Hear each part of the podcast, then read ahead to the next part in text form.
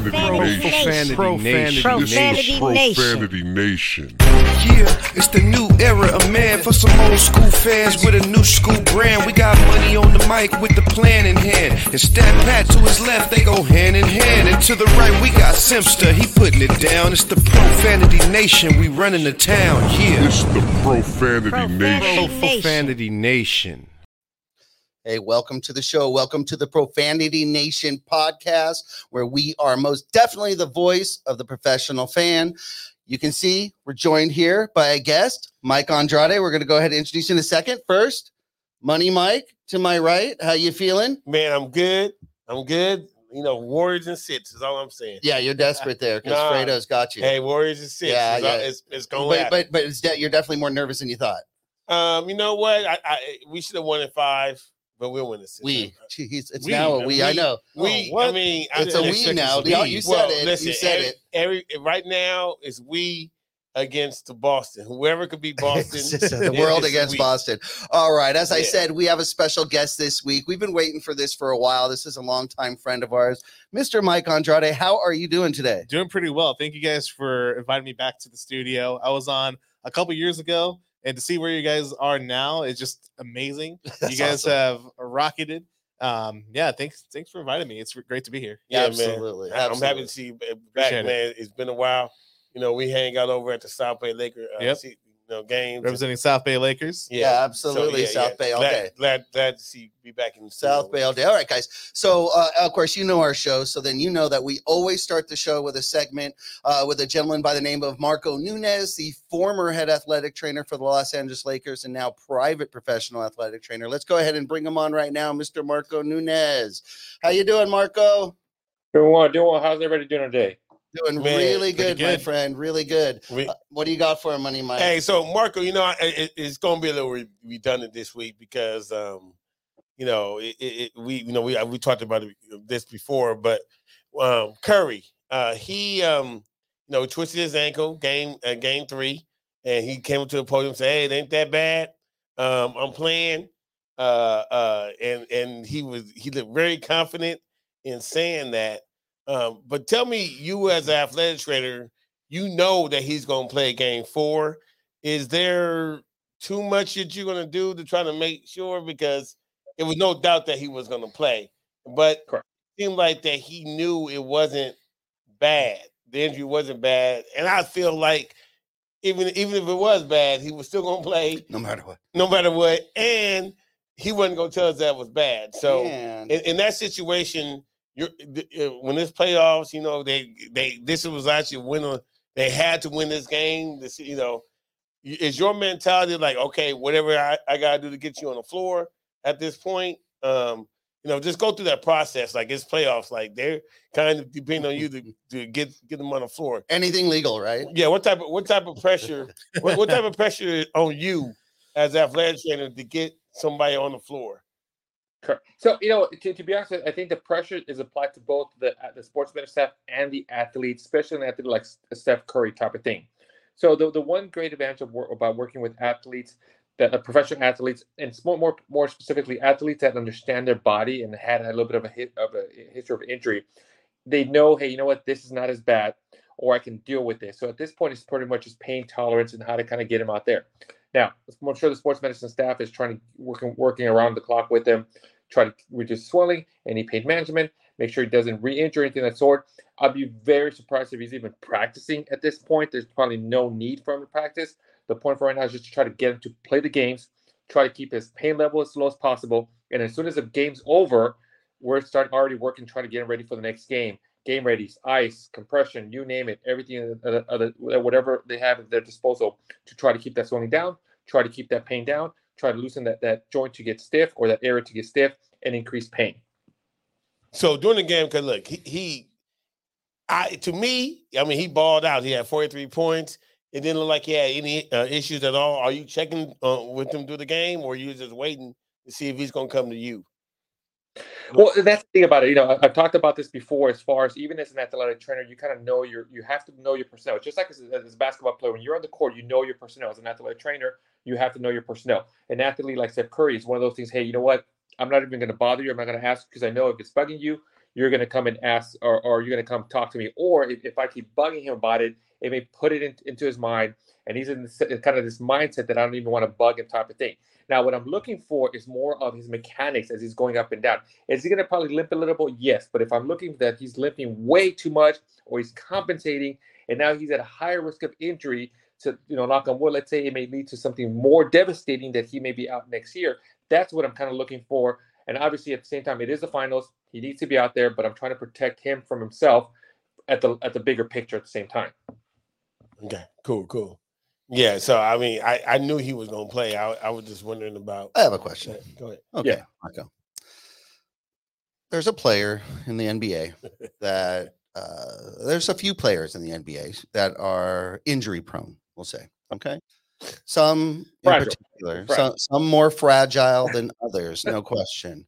However, however, as a professional basketball player in the N B A, if you're not currently injured, should you ever go a period of two months without shooting a basketball?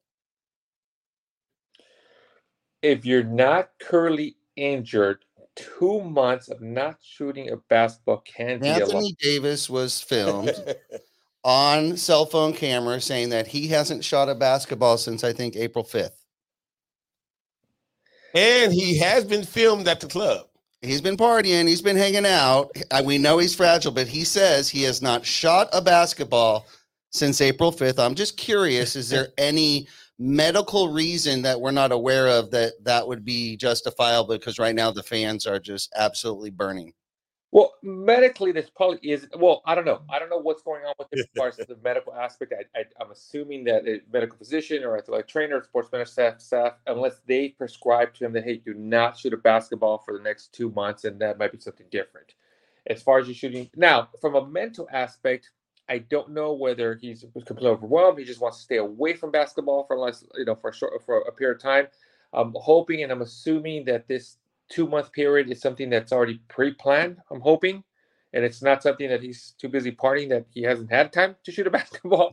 uh, so I'm gonna give him the benefit of the doubt and say this is something that was pre-planned this offseason for him, just to mentally get away from basketball, not shoot anything, and then hopefully come back and completely do a whole reset and be ready to go for the for the upcoming year. Because I know this past season was um, a roller coaster for him, both physically and mentally, with all the injuries and stuff like that. So I'm gonna give him benefit of the doubt for right now. All right, I got all right, but off the record, but off the record, yeah. yeah. Of course, here goes Buddy Mike. Stop the recording. Stop the recording. Stop the recording. So, yeah, so, so I mean, so Marco, like I mean, and yeah, we've gone up through this before. You know, we have the exit interviews. We. You know, there you there's certain things that you prescribe for a player and and and you know to kind of do. You know, he he's able to go out on his own and have his own uh, training staff, his personal trainer, all that type of stuff. And then you know, you just you're you, you're on Facebook and you see him, you know, partying in the club and dancing around, and you know, so, yeah. does that burn? I mean, as a fan, it burns me up. You know, yeah. uh, no, I. Does that burn you up? You know, tr- traditionally, after the season's over, whether it's finals, whenever you're done, most players, and we, and we I remember we used to shut down the training room, even the, the sportsmen and staff, we should shut down the training room completely for uh, one week, unless there was a major injury or something like that that we had to kind of deal with right away. Uh, but traditionally, most athletes would take a week to two weeks off where they will go reset, go vacation, do some R and R, do whatever they need to do. Um, but then after that, they're ready to go, whether they're lifting with their own personal trainer, their own strength coaches, or they're coming to the facility, they're doing something. And traditionally, the way it works, you lift and then just go get some shots up, whether it's some free throws. It may not be anything in, like intensive um, or hard. It may be just kind of get up there and just get some shots up. And that's it. Man, I don't mind you on the yacht. You know what I mean? I don't mind. Yeah. You see players on the yacht. They deserve out. that. They you know deserve what that. Mean? Yeah. You know, yeah. it, it be, I, I don't mind that. But, yeah. and I mean, because see, I'm thinking if you over there dancing and moving around and, you know, in the club and partying. Hey, dancing is great exercise. Yeah, you're not, but it, you're, you're, you're putting legal substances in your body that is not healthy for athletes. Let's go well, to Mike Andrade. I'm not too okay. concerned about it because the great Michael Thompson uh, from seven ten E S P N, Lakers announcer, he would always say during his, as soon as the offseason would start, he wouldn't touch a basketball. During the almost the complete offseason, he would go play tennis. He would swim. weight okay, train. Okay, cool. I rock with that. So for me, if Anthony Davis, obviously with injuries the last couple seasons, if he's in the gym, strength training, doing his cardio, if he's doing other things, you know, I don't really mind that he's not touching a basketball, because those things he needs to, the priorities for him to be stronger. Hey. So with that, like, he's not going to forget to learn how to play basketball. As soon as he touches the basketball again, he's going to be a dominant force. I do, do we, believe he shot nineteen percent from three last year. And, and do we have any videos of him swimming or? Uh, well, because we have well, videos like, of him partying. Right. Like what saying. Marco said, we're gonna, I'm going to give him the benefit of the doubt that he has been in the gym doing things okay. to correct those. All right, cool. Uh, so, cool. So some, act- like you mentioned, like Michael mentioned, some, some activities are qu- equivalent to basketball, meaning some footwork. I know some, some players have done uh, in the past. I've done some kind of like boxing training, which is great for footwork, agility, and movement. Type hustle. Um, yeah. So so they'll tend to do something that's out of the, not I don't say out of the ordinary, but something that gets them away from basketball. But they're still doing activity that helps with the conditioning, helps with their footwork, helps with their core. I think I remember Lamar Odom um, used to box in the offseason type of thing because he wanted to get away from basketball. He didn't want to touch a basketball, but he still did some footwork. He did some movement, some upper body, some core stuff like that. That was kind of one of the, his favorite things to do during the offseason. So for right now, um, I'm gonna give him. Bynum like the bull, right? Bynum. This podcast is not gonna come fight, you know, bite Anthony in the behind in about you know six six months when he's still percent, but we'll see. Yeah, Herschel Walker did ballet. I mean, you it know, just is what, but that is but ballet is good for like core training and like yoga, conditioning yeah. and yoga and things like that. It's not so. Great on the toes, but yeah, yeah. All right, well that's that's cool, Marco. Any uh, other questions for Marco, Mike? Uh, yeah. So I've been trying to get in shape myself. I've been dealing with a sciatica nerve issue. Uh, what would you recommend as I'm trying to lose weight? I'm trying to get back in shape, but also to manage uh sciatica nerve. So one, one of the biggest issues for the, the sciatica that you get sciatica is basically sciatica is an impingement of the sciatic nerve. And that's what you get. Um, you want to definitely strip, stretch your piriformis muscle. The piriformis muscle is the one that runs right, right behind it. And oftentimes when people have tightness in the piriformis muscle, that kind of c- compresses the nerve, and then you, you get a lot of impingement in that area. Second, you want to make sure you have proper um, hip mobility. If your hips are super tight, that's going to create a little bit in there. And then th- the third and finally, you want to get a nice strong core stability, meaning not just a nice six-pack, but what's called your posterior chain muscles. The muscles are in the back, the multifidus, all those muscles that kind of support your low back to kind of strengthen that area. So if you want to start with those three. Um, and then four, if you're going to start working out, maybe try doing some low-impact exercise, either bike riding, swimming, anything like that, that you're not going to be pounding on that nerve or on, on your hip. So try to avoid running, try to avoid anything that you can be kind of uh, bouncing up and down. At least you kind of get you started, get you moving. Hey, I got this electric uh, pulse machine. I got. Oh, no. He's been trying to dump this TENS machine for weeks now. He says it'll really help you. It's, hey, it's a miracle worker. Yeah. And it's only what? What? three hundred ninety-nine dollars? No, it was like, yeah, it was like five hundred fifty dollars. Yeah, there you go. It's, the price it's has gone great, up man. Each you week. You put on, you feel the pulse. And you'll lose weight, too. Talk to me. Yeah, yeah. wrong. Yeah, Marco, please let everybody know the best way to keep in touch with what you've got going on, please. Yeah, everybody, if you guys have any questions regarding working out, losing weight, um, injuries, uh, recovery, so feel free to D M me on my Instagram at Marco A. Nunez seventeen, or please uh, subscribe to my YouTube channel at Evolve Athletic Performance. Thank you, awesome. Marco. We'll feel free to come with week. me at twenty-four hour Fitness. Yes. Which one? You tell me. This, which one? Exactly. There it is. Uh, yeah, I, I mean, I go to anyone's, you know, differently, go. so. You we'll know, around, around the L A area. We'll, we'll, we'll come find we'll, you, we'll, Marco. We'll, we'll we'll connect you guys after the show. Yeah, exactly. We'll get you stretching. Thank you very much, Marco. Have a good one. We'll see you next week.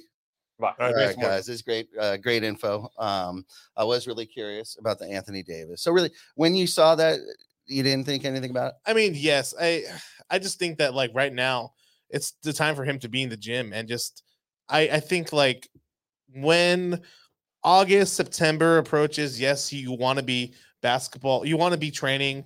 You want to be shooting. You want to be playing five on five. You definitely want to get your body back into rhythm playing, you know, N B A basketball. But right now it's June. You know, the finals are still going on. I think right now the best thing for him is just to get his body right. Get those legs, get those knees, ankles, his core, everything right. Just, and they have to come together. Well, of what specifically he needs. I'm not concerned about him picking up a basketball. I'm concerned about his longevity. That's a good point, Money Mike. His his ability to stay on the court has been what's questioned. Not his basketball skill, but his ability to stay on the court. Does, you know, does shooting a basketball in two months matter? It, it, it's I'm not I, I agree with him. It's not I'm not really worried about shooting a basketball because that's more of a timing thing and, and that's a talent. But you got to get your body right.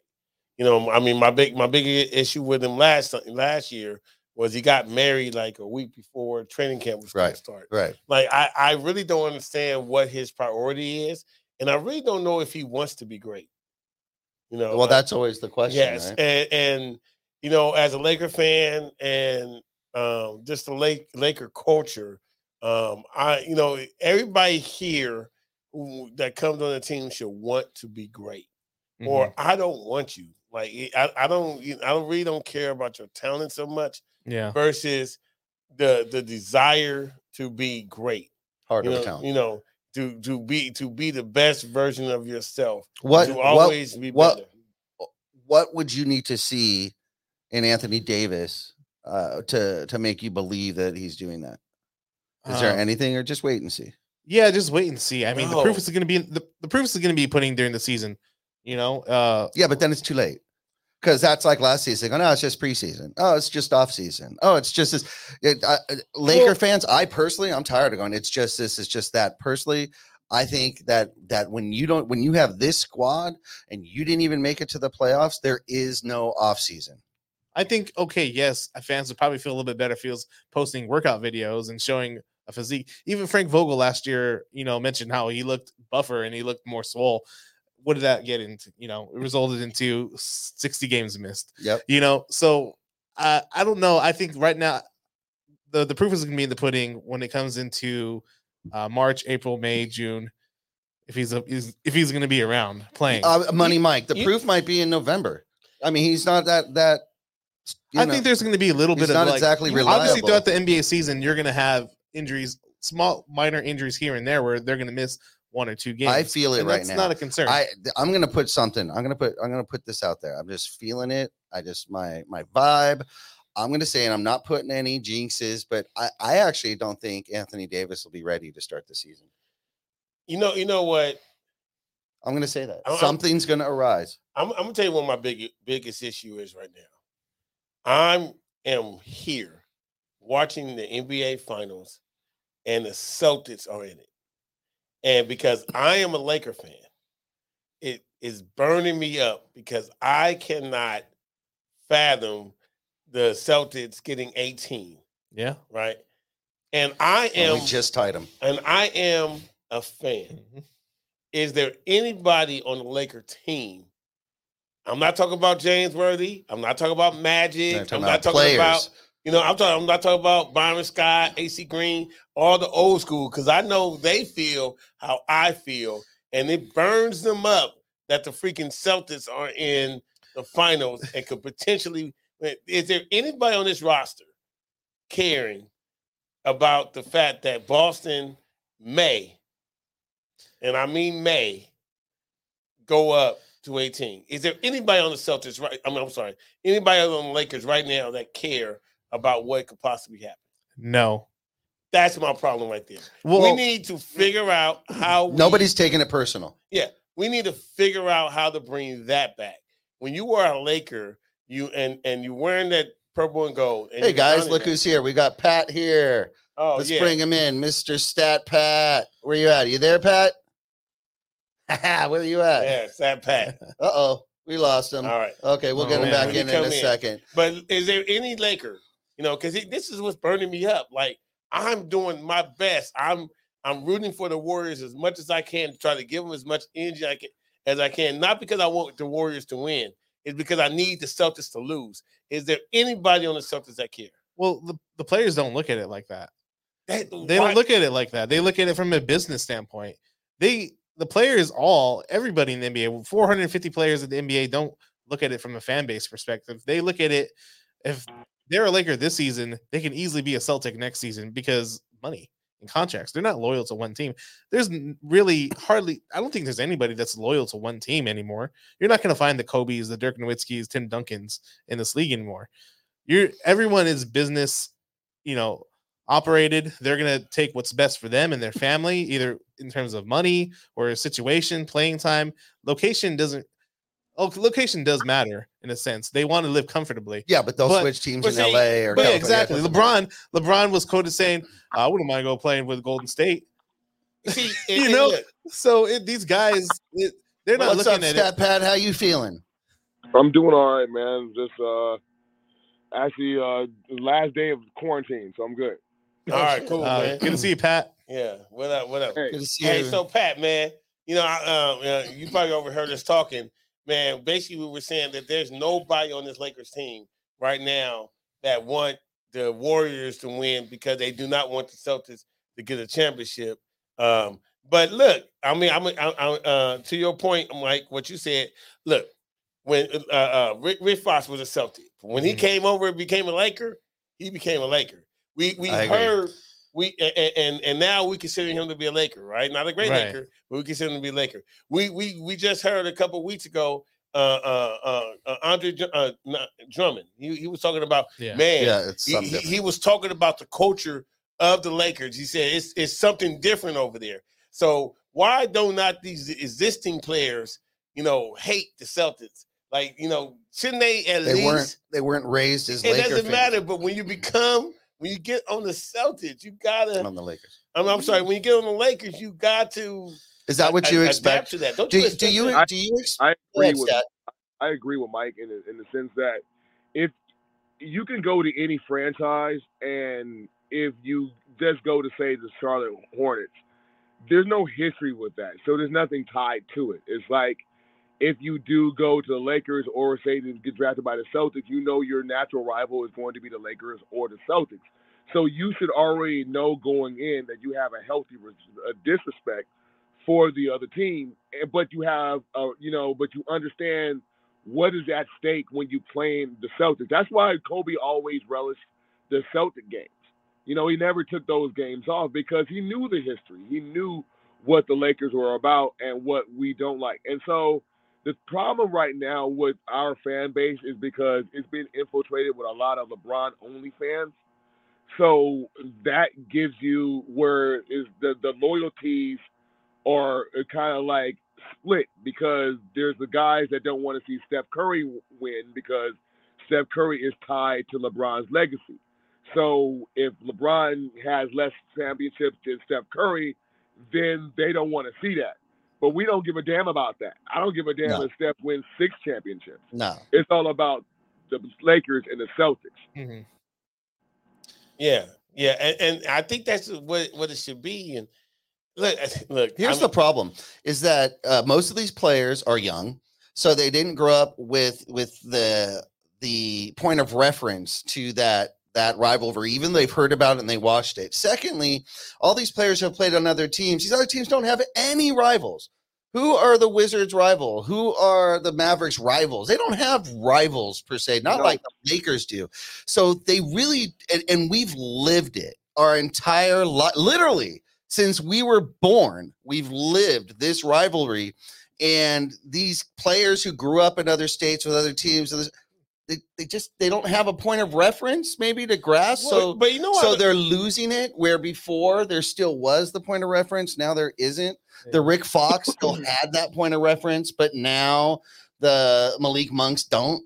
Well, even like I'm thirty-one years old. I I'm almost maybe I'm a little bit older than than some of the guys in the N B A now. But look at a guy like DeMar DeRozan, grew up grew up yep. a big time Laker fan, Kobe fan. He was, you know, certainly a part of like, you know, rooting for the Lakers and Celtics and, you know, or, you know, we rooting for the Lakers. Him. Yeah.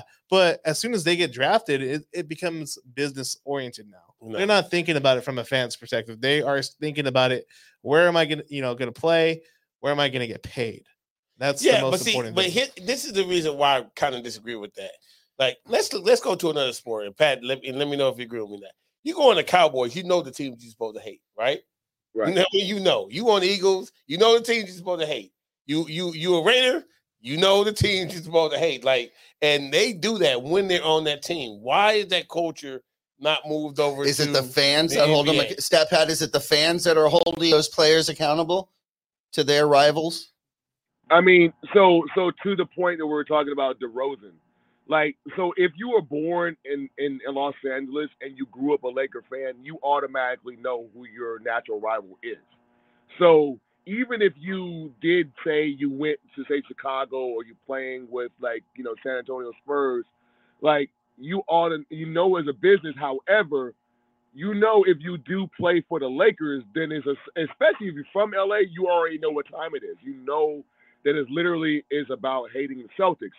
Now, about the new generation, look, I mean, the new generation now is a lot of uh, player-centric, like play, player fans versus team fans. They don't have team allegiances. Like, LeBron fans go from Cleveland to Miami to Cleveland to the Lakers, and, you know, whoever he's going to go with. So it doesn't really matter about what those those fans want, because at the end of the day, like you said, Portland doesn't. Portland's natural rival is L A, but Atlanta Hawks, who is their rival? Well, who's their rival? You, you, you know, who's their rival? You wouldn't even know, right? So, do the Magic have a rival? Yeah, I don't but, think but so. When you, you know, no, okay. they don't. They don't have a rival. Right? Exactly. So, so let me ask another question: would you want to be on a team that actually have a rival? Yes, like, I would think that I mean? would get your your, like, your juices going a little bit. Right, right. More. But it's Come it's, it's so when like you do join the Lakers, the fans are going to get hyped for the you know game against the Celtics. They're going to get hyped for the big games against the rivals. The fans are going to get excited for that, and maybe you know the the players do have a a personal feeling into one way or another. But at the end of the day, they're going to look at it. This is just another day on the job. This is you, you can't. Know, I okay, so like I mean, let's say, I don't understand how you. I mean, I'm sorry to cut you off. I really don't understand how you could do that, because when I watch a Lakers Celtic game, right, and the Lakers win, and then they go to the post game and they got James Worthy smoking a cigar and doing the Worthy clap and talking crap to about you know talk to Cedric Maxwell, like you see it in the post game. You know, and this dude literally is is celebrating, and you know that he's doing that. Like, once you guys take your shower, you know, the commentary that here, it, it's, you know, the, the I mean, one thing, we always talk about how the Lakers are a, a, a family, right? Kurt Rambis is there. It's enough old school Lakers. The Rambi there. It's enough old school Lakers to be able to project the type of rivalry that you should have, or the dislike you should have for for these, but for these, uh, it's different. It's different. Back then in the eighties, players did not like each other. If you played on the Pistons, you did not like the Celtics or the Bulls. Why? If you played on the Bulls, you didn't like the uh, the Pistons. Why? Because that was a natural grown rivalry. The players did not like each other back then. Today, all the players are friends. That mm-hmm. is a problem, and that's something that They're you friends. don't like, Stat Pat, uh, uh, Mike. But uh, Stat Pat, is is that a problem, or is it simply player movement, that essentially each player's played with each other player? Back in the day, you stayed on a team for a long time. That other player stayed on a team. Uh, you know, just like you see, you it gets bitter in a playoff battle over seven games.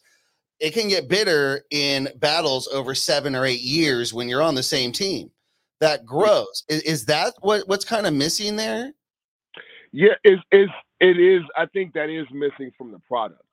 If you were looking at the, like, we were talking about natural rivals, but just a, a, a, a healthy disrespect. Like, we're not trying to get, like, get in. We just want, as fans, we want our players to mirror our, you know, our sentiment. You know, we want those guys to feel like we feel.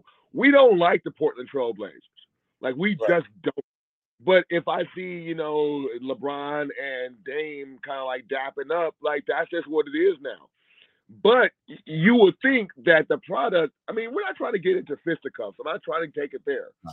But if you lose, you shouldn't be just be all chummy.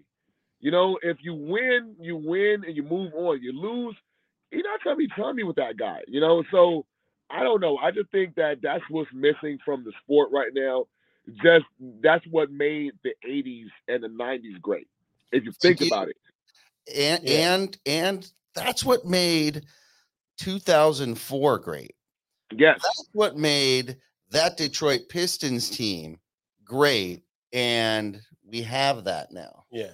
We have a new coaching staff. And Darvin Ham and Rasheed Wallace, let's just go with them right now. Of course, Phil Handy stayed on, which is awesome.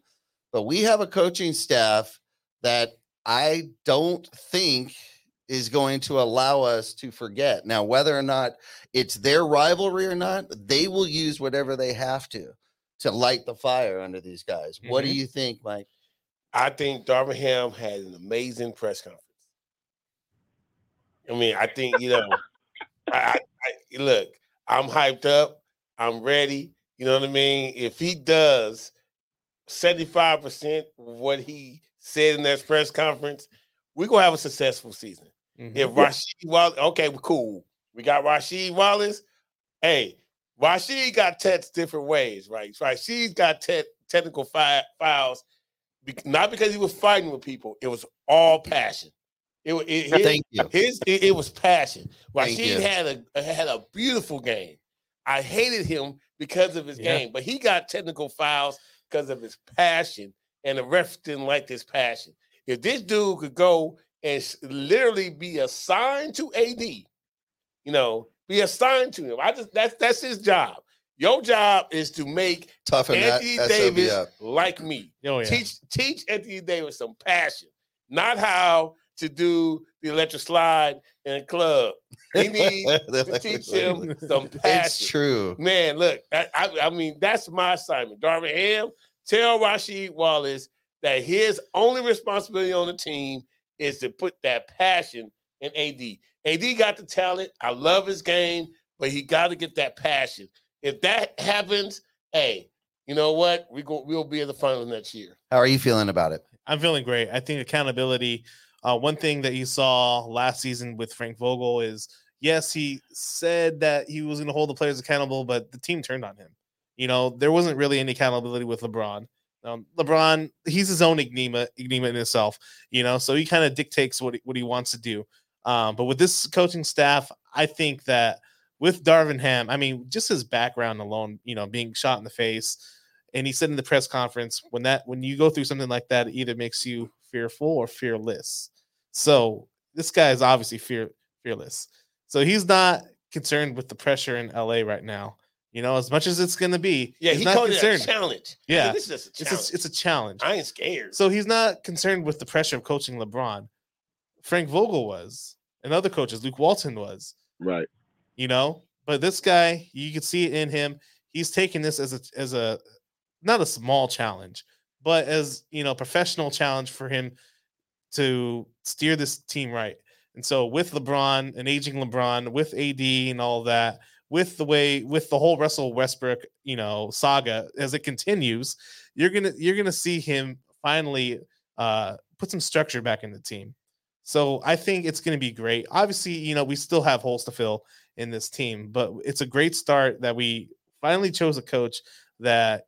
He knows what he's doing. Frank Vogel, he knew. I mean, he knew defense. He know he knew basketball, but also like Frank being Vogel able to get the guys to buy in. That's so important, you know. And just being able to get LeBron's in his ear, having Rasheed Wallace, being able to, like you said, just being able to light a fire under Anthony Davis's ass. You know, you got to be able to do those things. You know, what are we what are we looking for then? Uh, we're, a championship. Let, let, let, no, no, no. Let's just say we're we're in we're in the game. But, but be, we before we get there, before we, we get there, what are, uh, what are we looking for? Five games in, okay. The Lakers are down twelve in the third. Are we looking for some sort of come on, motherfucker? You know, what no, are we looking for? I'm looking for. Yeah. I'm looking for. We're looking for, we're looking for that. We're looking for fight. Yeah, you know, that's yeah. what we're looking for. We're looking for fight, and and and it, because remember, like pretty much for most of the year was, or most of last season was, you would look at the T V, and you can go and it's the game start, and then you would go and get something to drink, and then all of a sudden the Lakers down by twenty in the first quarter. They down by yep. twenty. Yep. And it was most of the games they were down by twenty. Yep. So at the first, at at, at at the beginning of it all. We need to have fight. We need to have these guys be able to go ahead and show some kind of fight that they're not going to try to take blowing, getting blown out. Secondly, I think what we need to see is we need to see how everyone knows their assignment. It's too many times when we're looking at offense or defense where we're like, what are we doing? We don't know if we're doing good on offense. We don't know what the offense, what they're running. We don't know what kind of defense they're running. So no what we want, we want to see some structure. We want to see some fight. The wins and losses will come. Of course, Mike saying we need to win a championship. Of course, that goes without saying. But we need to see, like, progression. And I think once we see some fight, where we see it actually be, like, more of a grassroots, not like instant coffee kind of, like, kind of changes. Once we start seeing it, nat- you know, like, naturally go ahead and, like, progress, we're going to be satisfied. I think we, we the, with Seed and Ham and Handy, you got no punks allowed, man, pretty much uh, the, the coaching staff. Like, no punks allowed. You know what you're getting right now. You're getting, and ain't nobody getting punked. Westbrook's act is not going to punk. You're not going to punk Darvin Ham. You know, no. It's Darvin Ham, excuse me. You're not going to do I, that. I get the feeling that Ham is going to take losses personally. And if you're not putting out the effort, he's going to say, hey, this is my coaching record on the line. He, I, I yeah, I would he bench uh, an all-star player? I don't know, but um, I, I think that he would be more likely to do it than Vogel was. That's for sure. Look, he need to, he needs to not allow LeBron to leave two minutes before the game is over when they know they lost. So, this, I, I, I, so think, I think it's a bad look. Okay, so I so, think he needs to say, "Yeah, you scored thirty points, man, but you ain't got no fouls. Can you play some defense?" Maybe, maybe he needs you to know. come out like you would on the playground. Does he need to come out and just punk the biggest guy right out there and just the first time LeBron does something wrong, just bench his ass and just show everyone that he's willing to do it and prove yeah. the point? Stat, yeah, yeah. I mean, if you did that, the problem with that though is you have to be consistent with that. Because right. even if you did it one time, then you know what's going to happen after the game. You know, Clutch Sports going to come call you. You're going to have to talk care. about why LeBron got benched. We need to go ahead. So you need to be pretty much consistent with your uh, – because really, remember, we're talking about what we said, what the saying is now, facts over feelings. Yep, right. So we're basically looking at the the the the the, the, the box score, or we're looking at the play, like literally LeBron. You had corner three defense. However, you were under the goal looking for the rebound. Your man in the corner hit the three. I need you to get out there. If you're fighting that, then we have a problem. That's what I'm talking about. Be consistent, because your assignments are your assignments. It doesn't matter who you are as a person. Your assignment is your assignment. And the only way we're going to get better is everybody pulling at the same weight. I mean, pulling the same way. So, yeah, if he does it one time, he cannot do it one, only once. It has to be more. It has to be consistent. It has to be all across the board. You got to give some to A D, got to yeah, give some to Westbrook, got to give it to everybody. But first, you start with LeBron and let people know you mean business. Would you be open to seeing that? Yeah, definitely. I mean, it would definitely send shockwaves around, you know, if, if you were to bench LeBron, you know, for not playing defense. And like what Pat was saying, like consistency, consistency has to be number one. Like we saw far too many times last season, especially in the early part of the season, uh, Frank Vogel's lineups were just all over the place. You didn't no know, consistency. Yeah, very inconsistent. Why were we starting DeAndre Jordan? Why were you know these guys in and out of the lineup? Yeah, players you know, would disappear. Yes, exactly. The lineups have to be consistent, no matter injuries or not. The lineups have to be consistent, and there has to be a rhyme and a reason why these guys are playing. And they have to know because, you know, in, in, in ball games, we've talked to a lot of players, Mike. We've talked to yeah. a lot of ball players. We've talked to professional. We've talked to street ball. And consistency, knowing when they're getting in the game, knowing when they're going to take that, that has a lot to do with their mental game preparedness. And, you know, they prepare differently if they're starting versus coming mm-hmm. off the bench. It's a whole different mental preparedness. Yeah. So, uh, you know, not knowing if you're even going to play that day or you may get in at this point, that, that's really tough on, on these professional players. Yeah. And I just don't think it bodes well for the end of the season. Right. And not only the starting lineup, but like who's closing games as well.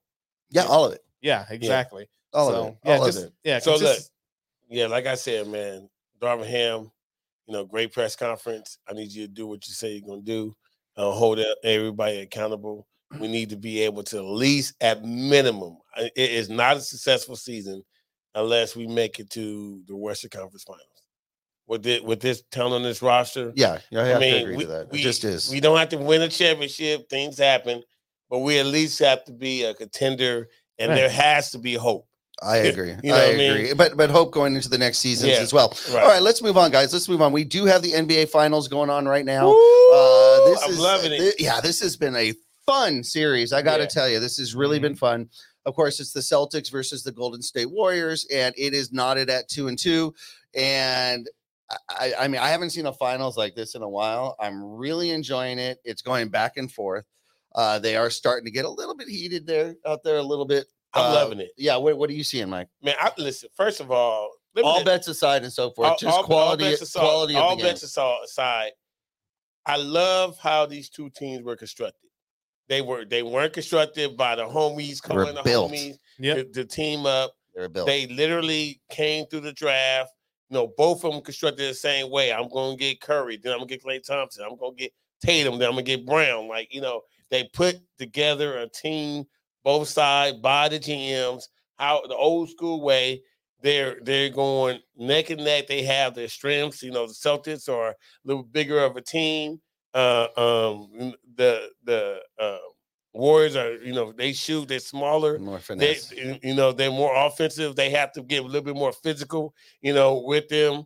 Uh, I, I, you know, Celtics, they just like to cheat. You know what I mean? Like, it's it's the, you know, again, this is why every team should hate the Celtics. Like, they, yeah. this is, they're not. All so, Boston teams. All, what are you talking every, about? Every Boston team. it, it, Let's just throw every, them all in there. Every Boston team, whether it's M L B, uh, N F L, or N B A. The basket's too tall. Like, the, the ball's yeah, deflated. We just, yeah, we just randomly, it's Boston. Everybody, listen, hey. if, if there's no, I, I, I regress. I apologize. No. But I'm just saying, if if you ain't got no rival, it is okay to hate Boston right. for what they do.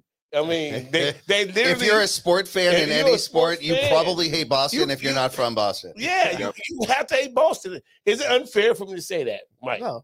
To quote Showtime, H B O, F Boston. F Boston. yeah. Um, I, I love what I'm seeing right now. It's the battle of attrition, you know? So who who's going to stay healthy? Who's going to come out on top? Um, man, it's been back and forth. I think for... Golden State right now is just a matter of them um, being able to f- dig with deep within. Um, Klay Thompson, he has to find it somehow, some way for them to win the championship. Because Steph Curry, I don't know if he can pull off another two or three, uh, you know, thirty or forty point games. He you can. Know? He Ste- totally can. Step hat. Every once in a while, the N B A circles back around, and you get back to core abilities and, and uh, core uh, values that win. And that happened in two thousand four with Detroit. It was just hard work and defense. Then you get these flashy teams out there like Golden State. And everyone says, oh, I need shooters. We need to shoot as much as possible. We need to do this. And then there's a team that comes around and reminds you that good defense beats great offense every time if it's consistent. Is that what Boston's doing right now? So Boston was okay. So what I Boston did does have the blueprint, right? He's like you said, right? Good defense, you know, is really good against good offense. Um, and I was telling Mike, you know, pretty much this reminded me a lot of the two thousand four, just like you said, championship. It just reminded me of that because it felt like, you know, the, you know, just like we were the flashy team coming there, and then the Detroit Pistons just had that answer for us. I thought that the Celtics were like that. However, something happened in the last game. And when you think about championship medal, when you think about the, the, the, you know, you having the experience in the finals, it showed itself again in these finals because they knew what was at stake. Everyone in that building knew what was at stake. If Boston went up three one, the series is essentially over. Golden State knew that we have to win this game. So if I know that you need to win and I need to win, now we need to go out there and do it. We talk about how Steph didn't have the, the help, but he pulled it out. And now that he did that, You're, I don't know about Boston going to be able to just go in and get another game in Golden State because they were playing with house money before, and now they're in a dogfight. Now Golden State has life. And if Golden State wins game th- game five, they're going to go into game six with all the confidence in the world. So it could have been a series, a short series for Celtics, but right now, I don't know. I think now, because we're talking about Klay hasn't had a really good game. And if Draymond Green ever have a sixteen-point, twelve, twelve rebound game, this series is over. So yes, it's it's it's it's the good defense is coming up, but I think they missed a a, a big opportunity to put the stranglehold on this series, and they're going to pay for it. Money Mike, is it the championship uh, pedigree that's coming through right now? Man, look, I'm loving it. I mean, uh, that whole game, I mean, that whole game I watched, uh, it didn't matter what was going on. Curry put that team on their back. He said, look, I'm going to keep us in the game, and I just need a few. And Wiggins is is is coming in and making those key plays. But I know Wiggins could play better. I know Klay Thompson could play better. Jordan I don't Poole. know if Draymond can play better. What like, about Poole? Poole, I know Poole can play better. G- Gary Payton, I think he can play better. And he made a, he made a lot of key defensive uh, stops and steals that, that that impacted. I don't think the Celtics can play any better. So, uh, uh, and I love that Curry benched Draymond because I was tired of Draymond being out there because he was not being effective. Offensively, uh, he, he, he wasn't been offensive. Offensively, uh, defensively, he still was trying to get people in, and getting people ahead. I need him to play basketball. Stop trying to intimidate right now and play basketball. Uh, he still makes the smart plays as far as the passing and all that stuff. Don't shoot. Get some rebounds. Play some defense, Draymond. That's all I need from him. Hey, uh, um, Mike to my left. Is that exactly what we're talking about from Darvin Ham? Is the the uh, to bench yeah. Draymond when he's not playing that yeah. well and he's yeah. one of your stars? That's it's exactly whatever what you're that looking you need, for, right? Yeah, whatever you feel uh, that's going to get the best out of players for them to produce the best. If you if benching a guy and making them sit on the pine and making them realize, holy crap, he just benched me. I'm not playing right now. If that's what it takes to get the best out of a player, then the coach like the coach needs to do it.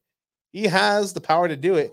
Then, you know, like he, there, it can't be any politics there. You know, you can't be, you can't just be like, oh, you know, we're, I'm going to leave him in because, you know, I love the guy. We've been through so much. You know, you have to be able to put that aside and do what's best for the team. You know, um, sports are what have you done for me lately, not what you did yeah, for me right. before. And I think uh, with Draymond, I, I don't know why he's still doing his podcast. You know, I think that's that's number one. Like, no matter what, like, you look how Focus. look how the, the like. what you guys do for this podcast, all the prep, the setup, everything. Granted, he has people helping him out with that stuff. Doesn't but matter. It's still on your mind. It's still on your mind. You know, the, the game, yeah, maybe, you know, he's telling people like that's number one, all I'm thinking about right now. But is it really when you're performing like that? You know, mm-hmm. I don't even like him beefing with Barkley, even though it's funny as hell. Yeah. So, yeah, I, I think um, with this series, I think it's really going to come down to can the Warriors – you know, can they dig deep within themselves yes. to finish it off? Yes. Um, in sits. But at the same time, we haven't so, seen Jayson Tatum in this series. Yeah, he hasn't played well. Yeah, but I, I don't think that's really going to matter. If if if we get Wiggins to step it up a notch and, and then Klay to be about seventy-five percent of what he is, we win. I mean, the Warriors win. Yeah. I don't think all of a sudden Klay is going to become seventy-five percent of what he is this year. That what's that? You you think Klay? Do you think Klay is going to be a important? He he had some some timely shots in the last game, but in no way was he. You know. But if you look at Clay's misses, if you really looked at those misses, those were not like a person that damn he ain't got it no more. Like those were going down and coming out. Like they were in. Those were good looks, and he was just missing shots. That guy is so combustible that I can't even, like, if he missed, that's why he's shooting so much. Because he knows if he, he's a guy that can get thirty points in a quarter. And remember, he's the only took six dribbles guy. You know, that guy. You know what I'm saying? So he's going to get his points if he's on. If that happens, it's a wrap. And we know that. The thing about um, Draymond Green, I think Draymond is is his – we talk about legacy, and we throw that uh, that word around a lot, especially when it comes to LeBron, comes to Steph, comes to like teams in general.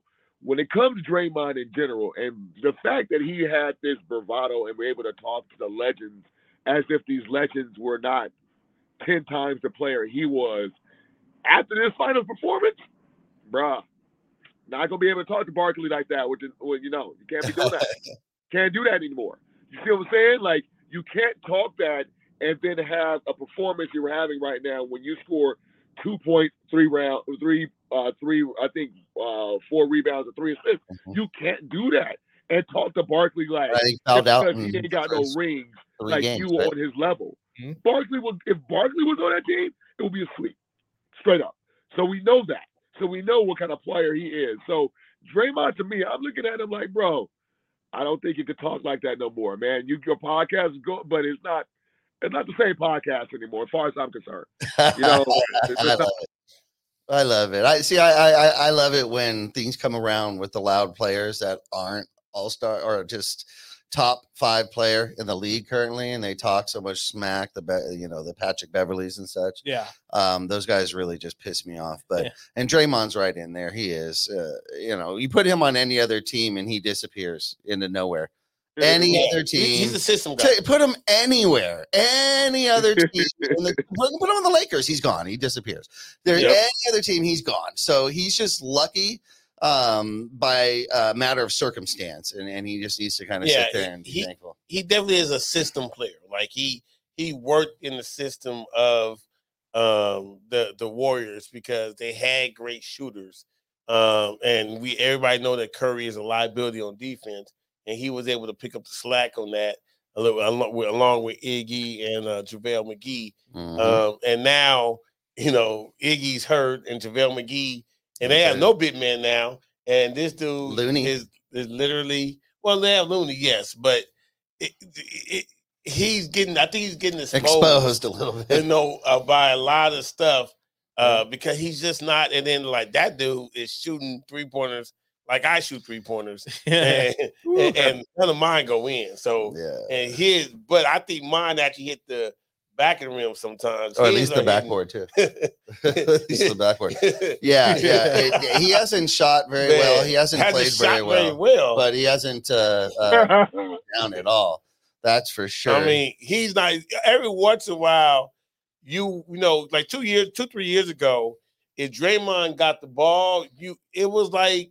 You, you, it, it, it might go in. Like, it ain't going in now. No. It's not. All right, we're we're going to move on really quick, guys. There, there's other news uh, within the professional basketball world, and this would be coming out of the W N B A and our Los, our Los Angeles Sparks. Guys, our nah, boy nah, Derek nah. Fisher oh, man. Nah, nah, has nah, been nah. fired. Hey, President, coach, goodbye. It's all gone. Candace Parker is sitting there going, damn, I would have stayed if you did this last year. Um, real. Uh, what do you think about that, Step Pat? Um, rightfully so. Um, you know, I mean, we know about Derek, Derek Fisher, the player. We love Derek Fisher, the player. Derek Fisher, after the after after playing basketball with the Lakers, have made a whole bunch of blunders. I'm not even gonna go into his personal life. You know, that's how what yep. that was, but. Him coaching the Knicks and him coaching the Lake, I mean the, the Sparks, it just he's just not a good coach. He's just not a good coach, and and and it shows where his you can't be at that authoritative and not have any results with your your game plan. That's what's problem with he was he was trying to be authoritative and trying to be hard nosed, and literally all he did was just drive players away. So, you know, once Candace Parker left, you know, it was a, it was a red flag at that point. And she should have never left the building. That's like letting Kobe leave. Like, there's no way she she she, she, she should and left. And to have her go off and win. Yeah. And win a championship. Like, yeah. Are you serious? It's almost like when Shaq did that with Miami. Like, you're yeah. like, ugh. Like, you yeah. know, like, are you it serious? Hurts. Yeah, it, it hurts. hurts. So, yeah, he had to go. Money. Look, the fact that you said – what, a year prior that Candace Parker was washed up and done, and she went off the team and got a championship, definitely means that he has to go. Uh, the the the fact that they got Liz Cambage, Cambage, my mm-hmm. apologies, and, and she's underperforming. And she's well, she's underperforming. She was supposed to be like, you know, the new one coming in town and and the savior, and they were like Owen. Three or four in the beginning, they're five yep. or seven right now. I mean, and they're losing by like twenty. I mean, they it's doing, ugly. They're convincing. They're yeah. these are convincing losses. Like, like yeah. they never really were in the game. I went and saw Cambage play, and I was very, very Not impressed. I mean, she wasn't getting down the floor. Um, she wasn't getting rebounds. She's not very athletic. Is that is that her not being, or is that coaching. or is that Derek Fisher not coaching, pushing her to be? Um, I think it's. I, I think the culture of, of the Sparks, though, uh, as a whole, was affected by um, by Derek, and I'm happy that. No, that there that is he's gone, so that way they could start something Mike, new. Mike, have you uh, do you watch the Sparks at all? Do you get a chance to keep up with them? Well, yeah, you know, um, I'm not really too much into the W N B A, but you know, like we said with Draymond, um, it's kind of it circles around. You know, like you said, Draymond's a system guy, right? And the, what you see is a lot of times with these coaches, like Derek Fisher, like what we saw with Luke Walton when he was the Lakers coach. Maybe sometimes these guys are system guys that. We're excellent in these systems. Like Derek Fisher was, you know, excellent in the triangle system, sure. right? When he brought, tried to bring it to New York with the Knicks, it just it didn't fit well, you know, with these younger guys, you know. So now he's trying to bring it with the with the Sparks. It didn't fit well fit well with these younger guys. Even when he left ladies. And played with Golden State and Utah, it, right. he wasn't as good. Right, exactly. Yeah. So you know, with Luke Walton, when yep. he was the Lakers coach, he was great within that system of the triangle with Phil Jackson. Then when he went to Golden State, was assistant over there, was great within, you know, assistant coach. But that was that system. It, when they tried to bring it into, tried to make it fit into other, you know, places, it sometimes it's just trying to, you know, put a square into a round hole. You know, it's not going to fit. And with these, like we saw with Derek Fisher, you know. Uh, sometimes I think, you know, like not that these guys don't know basketball, because of course they know basketball. They know it better than mostly anybody, you know, but coaching at that level may not have been the best fit for him. You know, I think sometimes what you need to see is, yes, maybe like you were a professional athlete, but that doesn't mean you, you know, are fit to coach a professional team.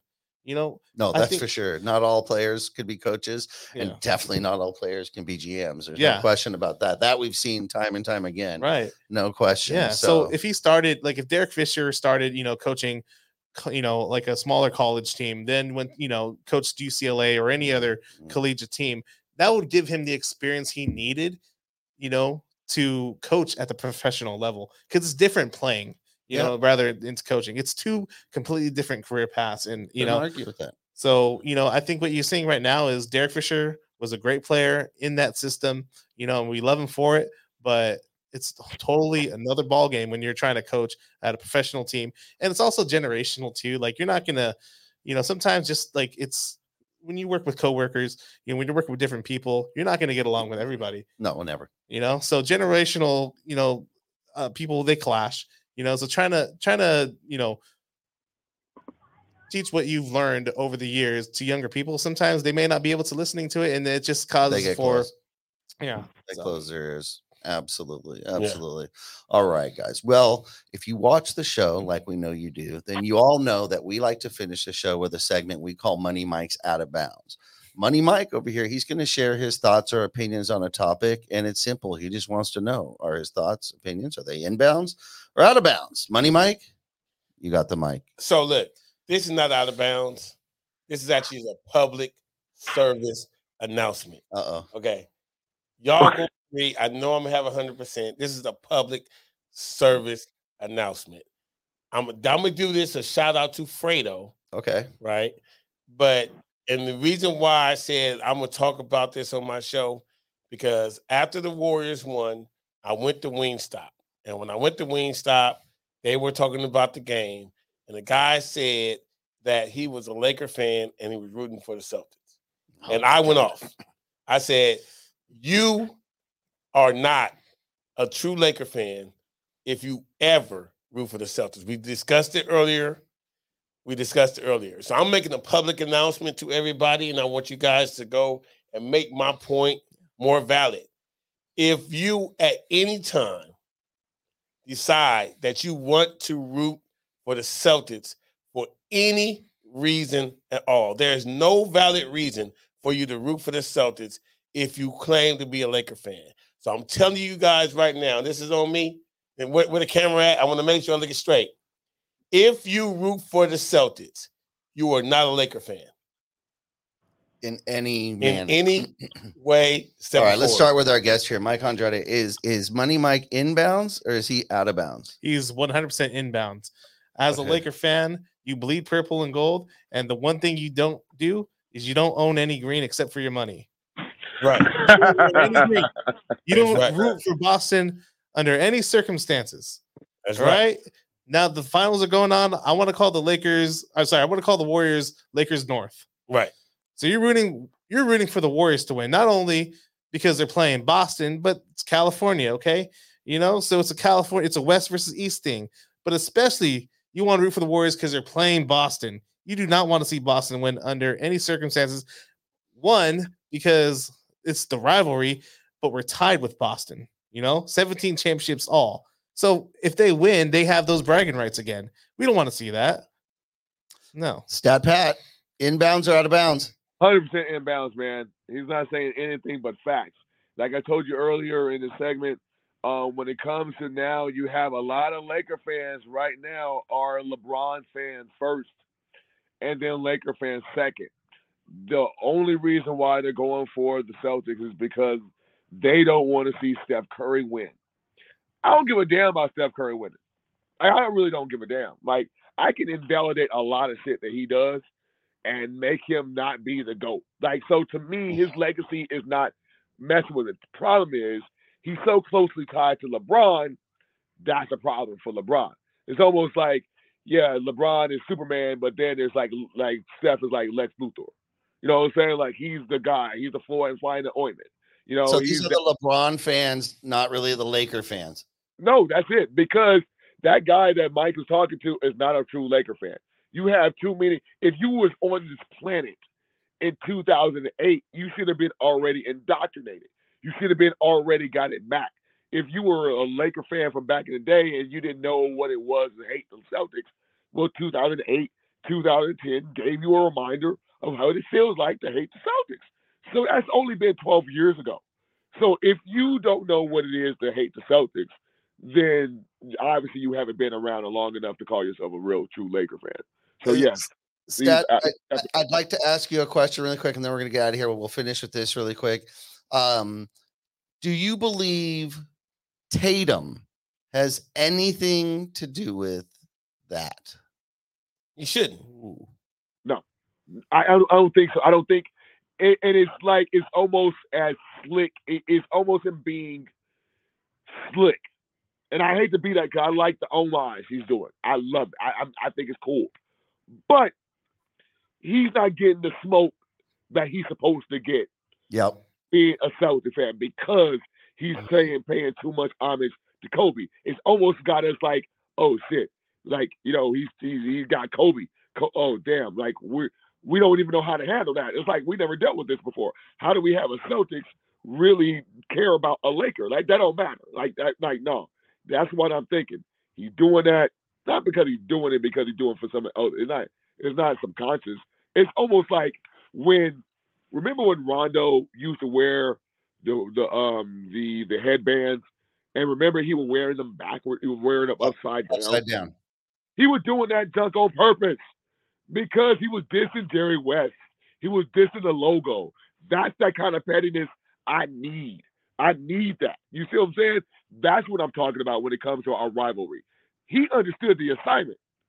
I need everybody else to go ahead and get on board. And yes, Jayson Tatum, nah, bro. I still see I don't want you to win at all. I don't give a damn if you love Kobe. I don't give a damn. You can't win a championship, bro, unless you come to the Lakers. Money Mike. Pat, I, Pat, I don't know about you, but I did not admit Larry Bird was good until he retired. Yeah. Didn't. Never admit it. When he retired, I said, oh, he was a bad boy. But while he was there, never admit it. Well, he can hurt you. All right, everybody. This was great. Mike Andrade, thank you so much for joining us. We've been, like I said, we've been waiting to do this for a long time. We're glad to finally get you back thank in you. the studio. We'll have you again soon. Appreciate it. That's yeah. for sure. Stat Pat, thanks for joining us from your quarantine. And looks like a camper, so it looks like you're stuck somewhere having fun. Uh, well, I'm just on, in Dockweiler, man. It ain't that damn fun. All right, but thank you for joining us. Thank you for making the trip. Money Mike, thank you, my friend. No problem, man. We out. Hey, go Warriors. you know, we we gonna get this assist. I'm gonna get my money from uh, uh, Fredo. You better do it. You better do it. Thank you, Dwan. Thank you, everybody who uh, posted today. We have uh, Tracy Sims. We had Christine O'Connell. We had our boy Fredo on there. Thank you so much. Fredo says Celtics in six. We'll see. We'll know yeah. very, very soon. Uh, we'll see. He says he's a Laker fan. We'll see. We'll see. All right, everybody. Thank you. We will see you next week, as always, every Sunday, eight thirty p.m. Pacific. We'll be there. Thanks for joining us. Peace. We Let's out. Go Lakers. Let's go.